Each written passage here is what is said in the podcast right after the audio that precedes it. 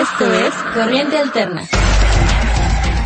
Mi nombre es Sujaila Miranda y en este podcast hablaremos de algunas consecuencias que han tenido lugar en el ambiente literario como resultado del arroba MeToo escritores, movimiento generado en redes sociales que surgió para denunciar casos de violencia de género. Su primer tuit decía, si te da miedo denunciar, manda un mensaje y publicamos el nombre de tu agresor.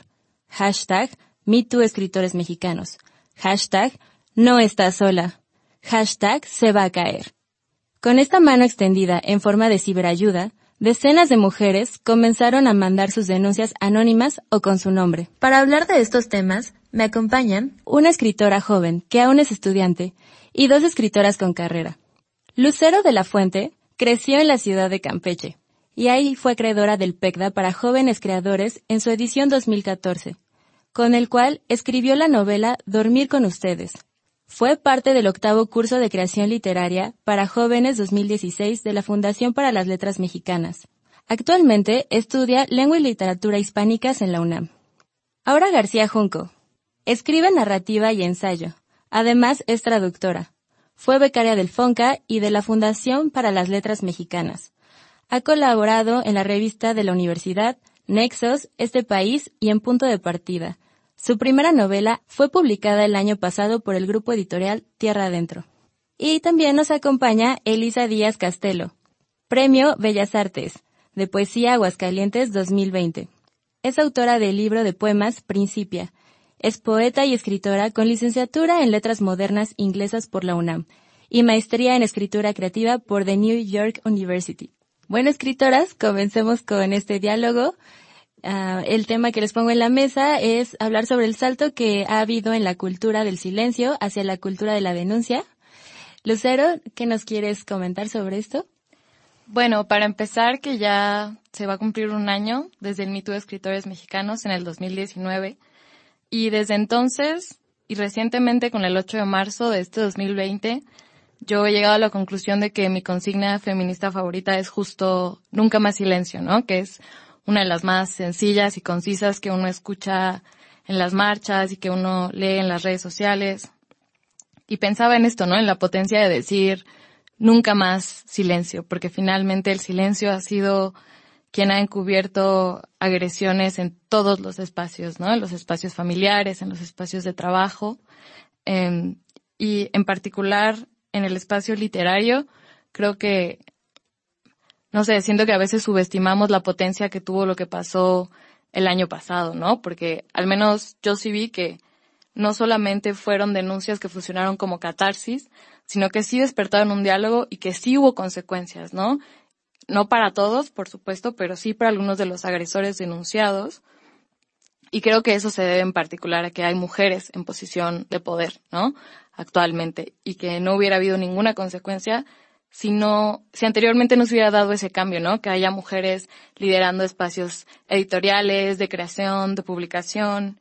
Y bueno, un año más tarde, creo que habría que preguntarnos cómo, pues cómo continuar no solo denunciando, sino previniendo que estas cosas pasen y cómo, pues sí, la pregunta es cómo le vamos a dar continuidad a eso que pasó creo que es muy importante, ¿no? Porque no solo se alzó la voz, sino que se articularon algunas mujeres en colectivas y se hicieron, pues sí, públicas, o se hizo público que los agresores no caben en estos espacios, ¿no? Literarios como no van a caber en otros.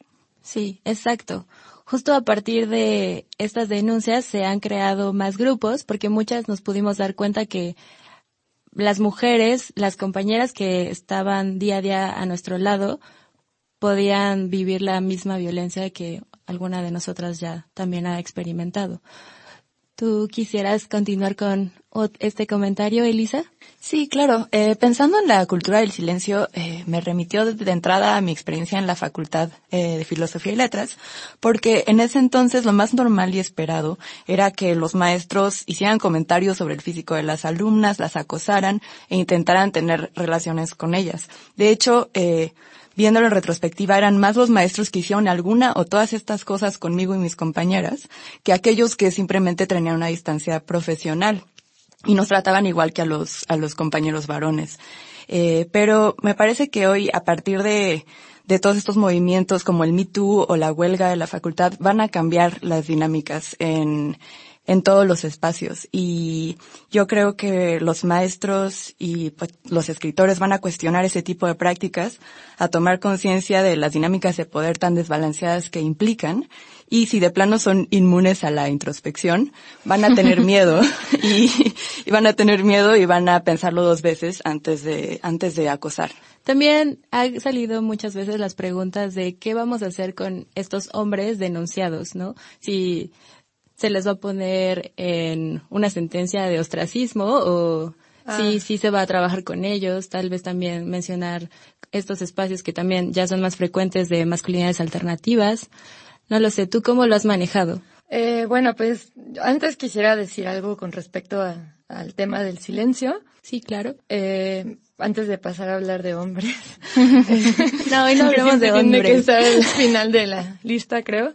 Eh, que una cosa que me gusta mucho es que más allá de las cosas que se hacen públicas, como esta cuestión del Me Too, que fue eminentemente público, también existe una apertura eh, entre las mismas mujeres, porque creo que a pesar de que muchas de nosotras sabíamos que el problema estaba muy extendido, porque, pues como dicen aquí las dos compañeras, pues todas, todas lo hemos vivido.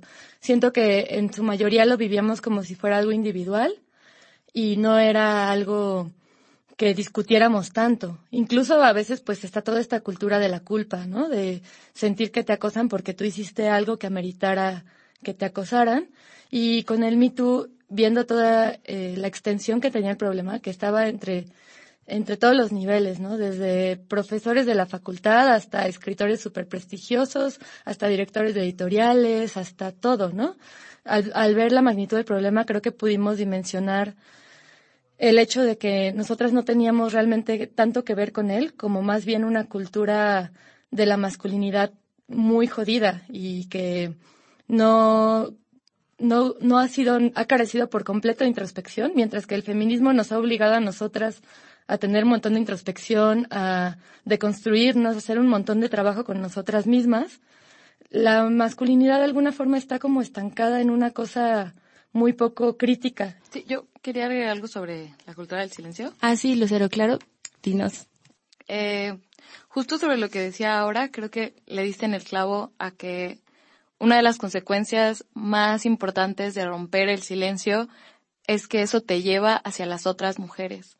Cuando uno habla y cuando uno comparte su historia, ya sea de, de agresión o de haber convivido con un agresor, ¿no? O de amar o de querer a un agresor o de amar a alguien que fue agredida, creo que lo más importante es que eso nos lleva hacia las demás, ¿no? Y nos hace justo darnos cuenta de que esto no es una cosa que sea aislada, no es algo que te haya pasado porque hiciste algo mal o porque tu agresor es un monstruo, sino porque es algo que fue sistemático, ¿no? Y yo creo que eso fue la gran potencia. Y independientemente de cómo lo tomen los agresores o quienes fueron denunciados o los hombres que están en este medio, creo que lo más importante fue que las mujeres nos volteamos a ver unas a las otras y nos escuchamos y nos reconocimos, ¿no? Que creo que es mucho más fácil abusarnos y menospreciarnos cuando sentimos que estamos solas.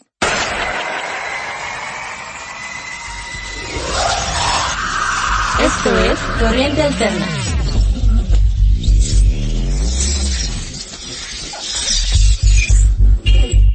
Eh, pues Marabunta en realidad fue una colectiva que se formó de manera muy orgánica porque eh, fue detonada totalmente por el Me Too.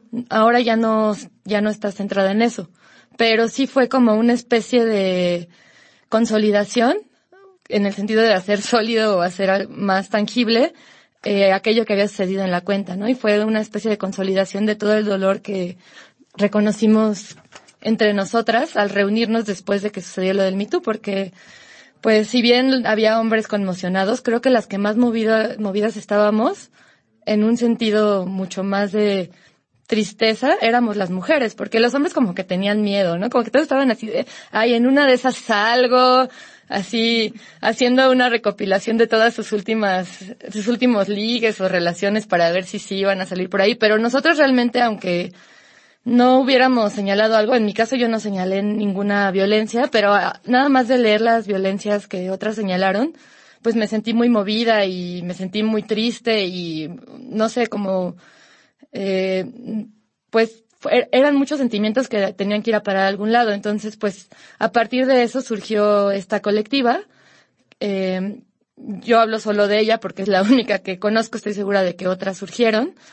Eh, y fue principalmente una medida catártica, ¿no? Una medida catártica, pero con visión de hacer y de tener injerencia dentro del ámbito en el que nos desenvolvemos, justo para lo que decía Lucero, que es evitar que se sigan repitiendo estas prácticas o que en caso de que se repitan haya más espacios a donde recurrir y haya más protocolos que seguir, porque pues tampoco somos tan ingenuas como para creer que después del mito se acaba la violencia, ¿no? Sí, bueno, eh, para empezar, habría que, yo creo que matizar que muchos de estos espacios no son consecuencia exclusiva del mito escritores mexicanos, sino que son consecuencia de un movimiento y de una introspección, como decía ahora, mucho más grande, ¿no? Que viene ya desde mucho tiempo atrás. Y bueno, yo tengo 23 años y desde que era una niña lo único que he hecho es leer y escribir, ¿no? O sea, desde que aprendí a leer, es lo único que he sabido hacer y que me ha, bueno, de las cosas que más me han apasionado. Y a veces en ese contexto político yo me siento bastante optimista, ¿no? Contrario a muchos sentires de otras mujeres que conozco, porque hay espacios en los que yo he estado en los últimos dos años que creo que no hubieran existido hace tres, ¿no? O sea, a ese nivel. Eh, uno de un año y medio, de hecho. Exacto, o sea, como si quisiera llamar la atención sobre la potencia y lo nuevo de colectivas como Mujeres Juntas Marabunta, ¿no? De, de mujeres diciendo cosas como, y cito su palabra colectiva, si tenemos privilegios, abriremos espacio a las que vienen y a las que están. O sea, yo como solo todavía estoy estudiando, ¿no? Todavía me estoy formando. Eso significa muchísimo para mí, ¿no? Leerlo y saber que hay alguien allá arriba que no me conoce, pero me respalda. ¿Y tú has visto que sí se te respalde con, no sé, tal vez conozcas personas que sí han tenido esta actitud contigo de abrirte espacios? Pues justo algo que, bueno, se me ocurren dos espacios, ¿no? Uno, es, uno fue, y ahorita voy a lo de filos, uno fue el encuentro de escritoras y cuidados que se realizó en Cazul, que igual para mí fue muy importante, ¿no? O sea, como para, como motivación y justo como para sentirme acompañada por mujeres que a lo mejor no me conocen, no saben nada de mí, ¿no? Mujeres que están sentadas enfrente de ti, te están explicando cómo hacer un presupuesto, cómo se cobra, cuáles son tus derechos, cuáles no, cuáles son las cosas a las que ellas se han enfrentado. O sea, hace un año y medio ese espacio no hubiera sido posible, nadie se lo hubiera tomado en serio, ¿no? Y otro es, por supuesto, el paro de las mujeres organizadas que hay en la Facultad de Filosofía y Letras, eh, que ya lleva, por cierto, más de cuatro meses y que se han exigido cosas que no se tendrían que exigir, ¿no? Para empezar, como la destitución de maestros que han sido denunciados en el MeToo y también de manera formal, como eh, justo mencionaba Elisa, que todos saben que hay acoso, ¿no? En la Facultad de Filosofía y Letras y en todos los espacios. Y cuando yo fui al diálogo público que se hizo con las autoridades, estaban las mujeres organizadas encapuchadas a una distancia muy, muy corta de las autoridades que tienen todo el poder y todo el estatus contra ellas.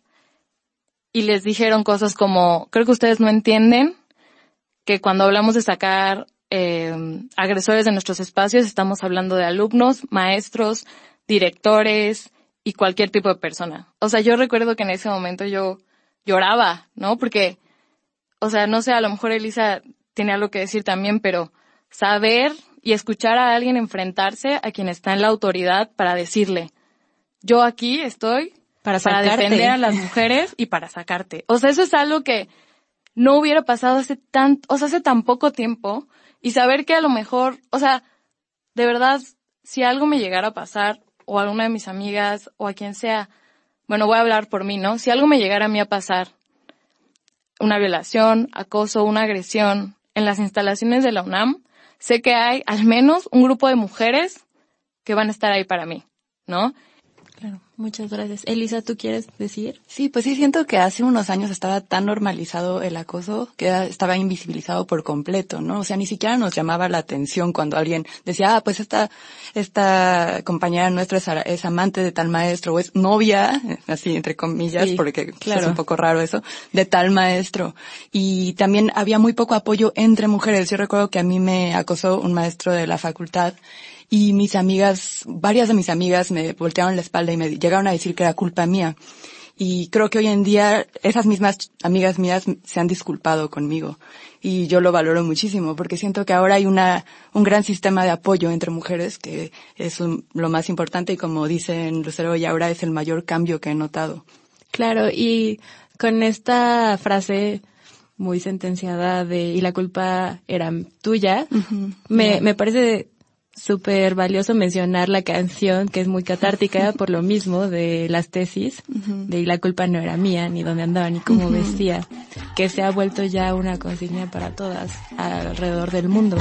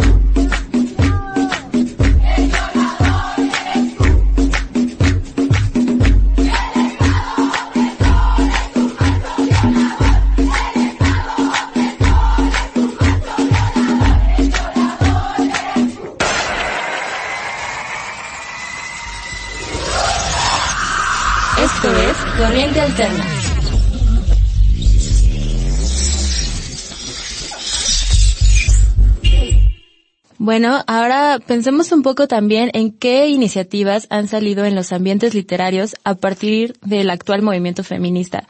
Elisa, ¿tú qué has notado? Pues pienso en la Feria del Libro de Oaxaca del año pasado, del 2019, y cómo tuvieron una política realmente fuerte de paridad de género. De hecho, fueron más las escritoras mujeres que los escritores que participaron. Yo creo que por primera vez en la historia de cualquier Feria del Libro de México, ¿no? Claro. Y también Guillermo Quijas, el director, se había encargado de que no hubiera ningún señalado en el Me sí, también. participando en los eventos. ¿no? Exacto, y eso me parece súper bien, pero también como contrapunto a eso, el año pasado yo participé en un festival internacional de poesía y recuerdo muy bien de la, el, la mesa de lectura de cierre, como una gala así, con muchísimos, diez lectores y eran todos hombres. No había una sola mujer en la gala de lectura de poesía. Puros amigos poetas. Exacto, sí. Entonces todavía hay mucho que cambiar, ¿no? Sí, pero justo espacios como la Filo puede empezar a poner el ejemplo, sobre todo en las ferias de aquí, que también lo que me pareció muy valioso fue este comité verde de mujeres, el cual estaba Yasna ya, esta Viviana Benshine, Isabel Zapata, puras escritoras, portando también el paliacate que fue muy simbólico en, durante ese mes porque justo un mes antes o poquito tiempo antes se había quitado la penalización del aborto en Oaxaca, ¿no? Entonces, eh, yo quisiera mencionar dos cosas que me parecen relevantes. Eh, por un lado, creo que de, no sé, año y medio para acá, pero especialmente de un año para acá, eh, han surgido muchas mesas de escritoras mexicanas, así, mesa de escritoras mexicanas, ¿no? Sí. o de poetas mexicanas, así, o mesas exclusivamente integradas por escritoras, eh, para hablar de literatura escrita por mujeres y demás. Que ese es otro gran tema, ¿no? ¿Qué es la literatura de mujeres? Sí, de hecho, de eso quería hablar, que por un lado sí es una, son iniciativas muy dignas, eh, que son en este momento necesarias, eh, pero para, para mi gusto tienen que ser temporales, son nada más como medidas de transición, ¿no? Como para de alguna forma empezar a recuperar espacios que habían sido pues negados porque realmente lo que dice Lisa, ¿no? Eh, antes era totalmente pensable que tus mesas incluyeran puros hombres. Y ahora cada vez eh, es más difícil que te encuentres una mesa que tenga puros escritores. De hecho, había hasta una iniciativa de poner estampas de tornillos en las ferias del libro donde hubiera pura este mesas de puros hombres, ¿no?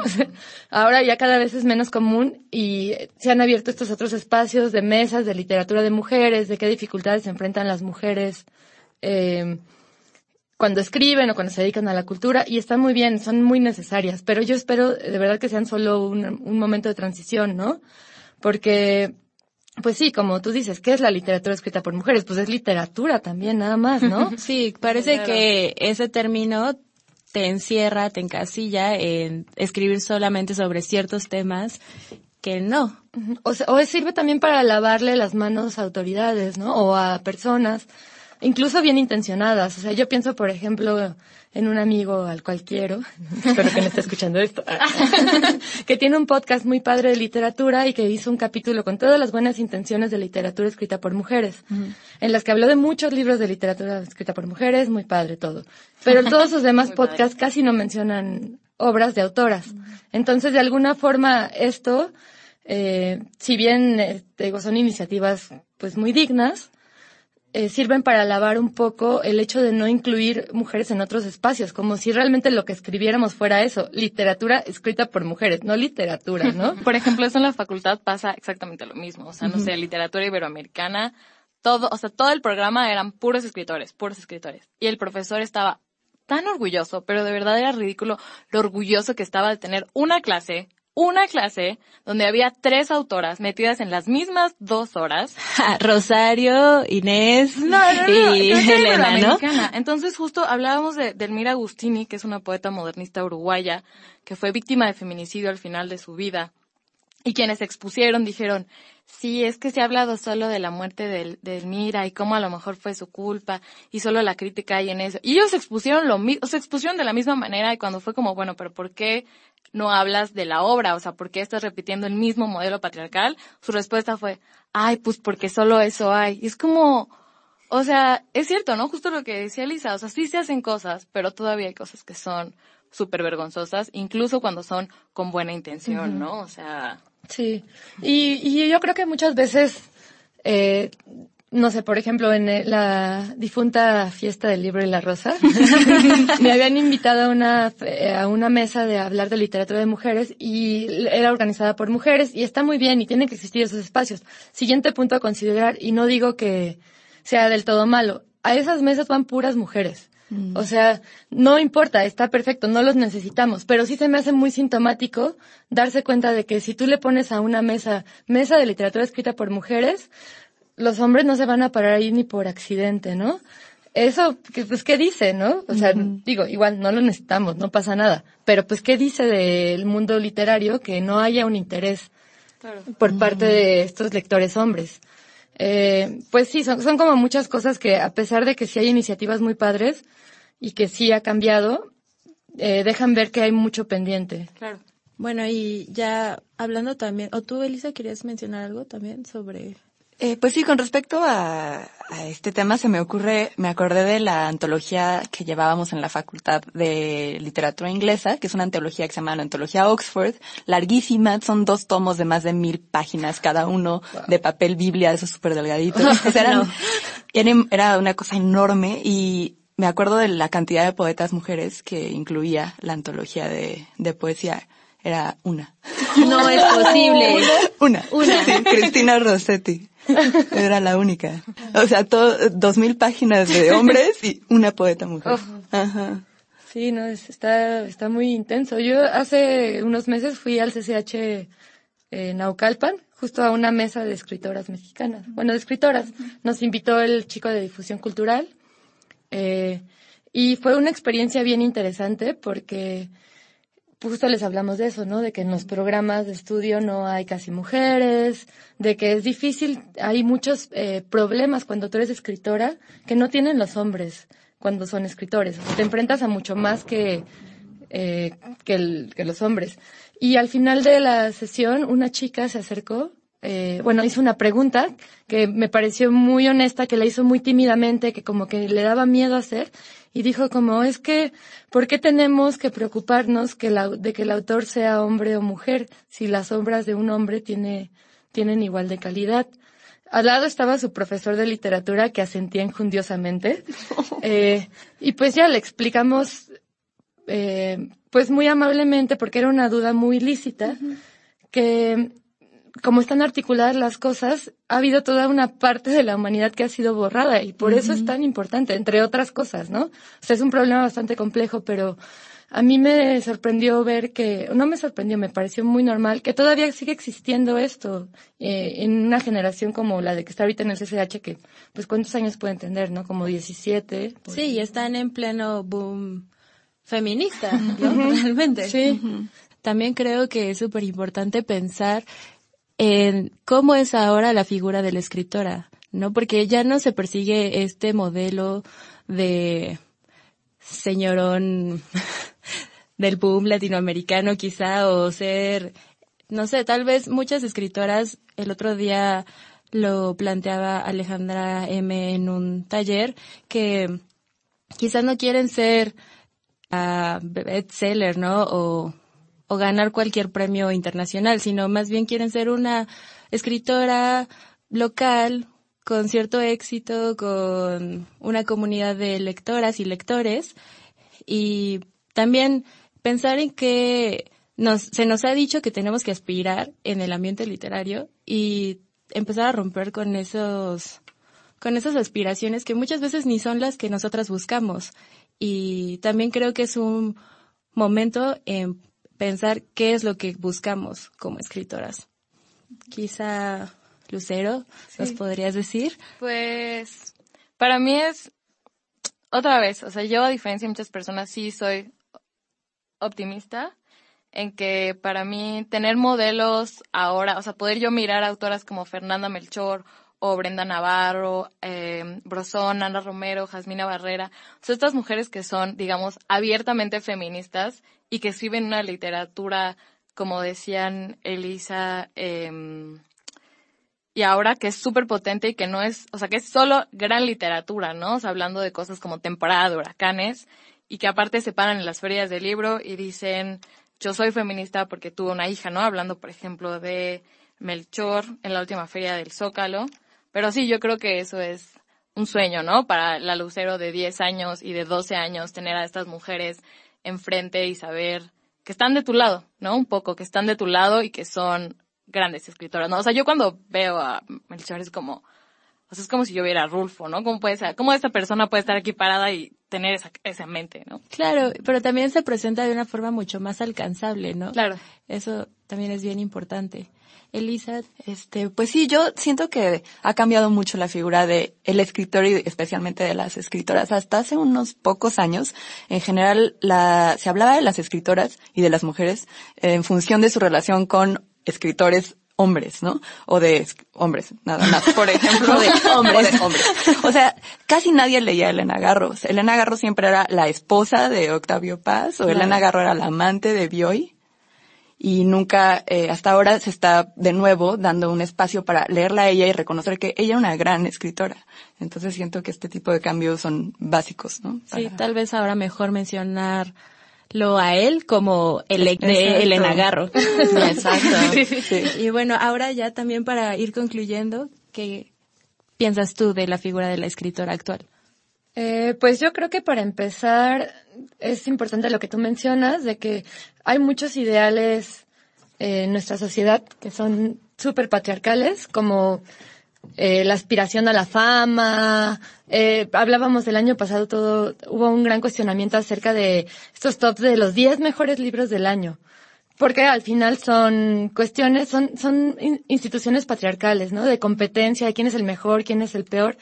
Y creo que, eh, entre muchos círculos de escritoras se está cuestionando mucho esto, ¿no? ¿Por qué quiero yo a fuerzas pertenecer a un canon que ha sido tan patriarcal. ¿Por qué no mejor pensar la literatura desde otro ángulo, que sea un ángulo más basado en la comunidad que en la competencia?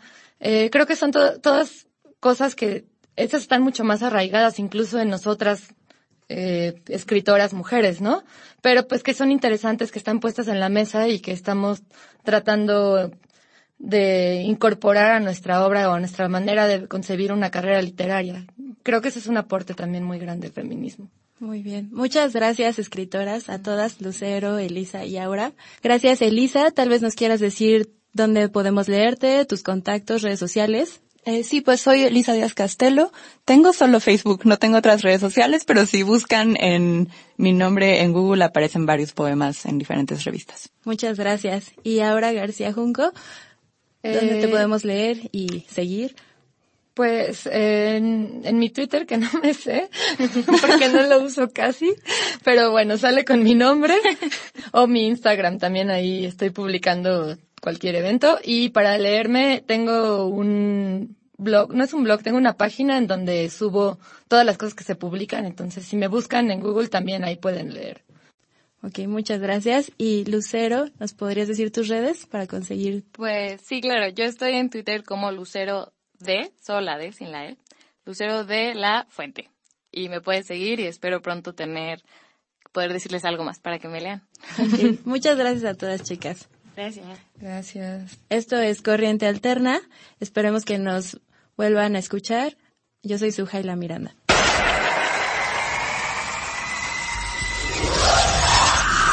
Esto es Corriente Alterna.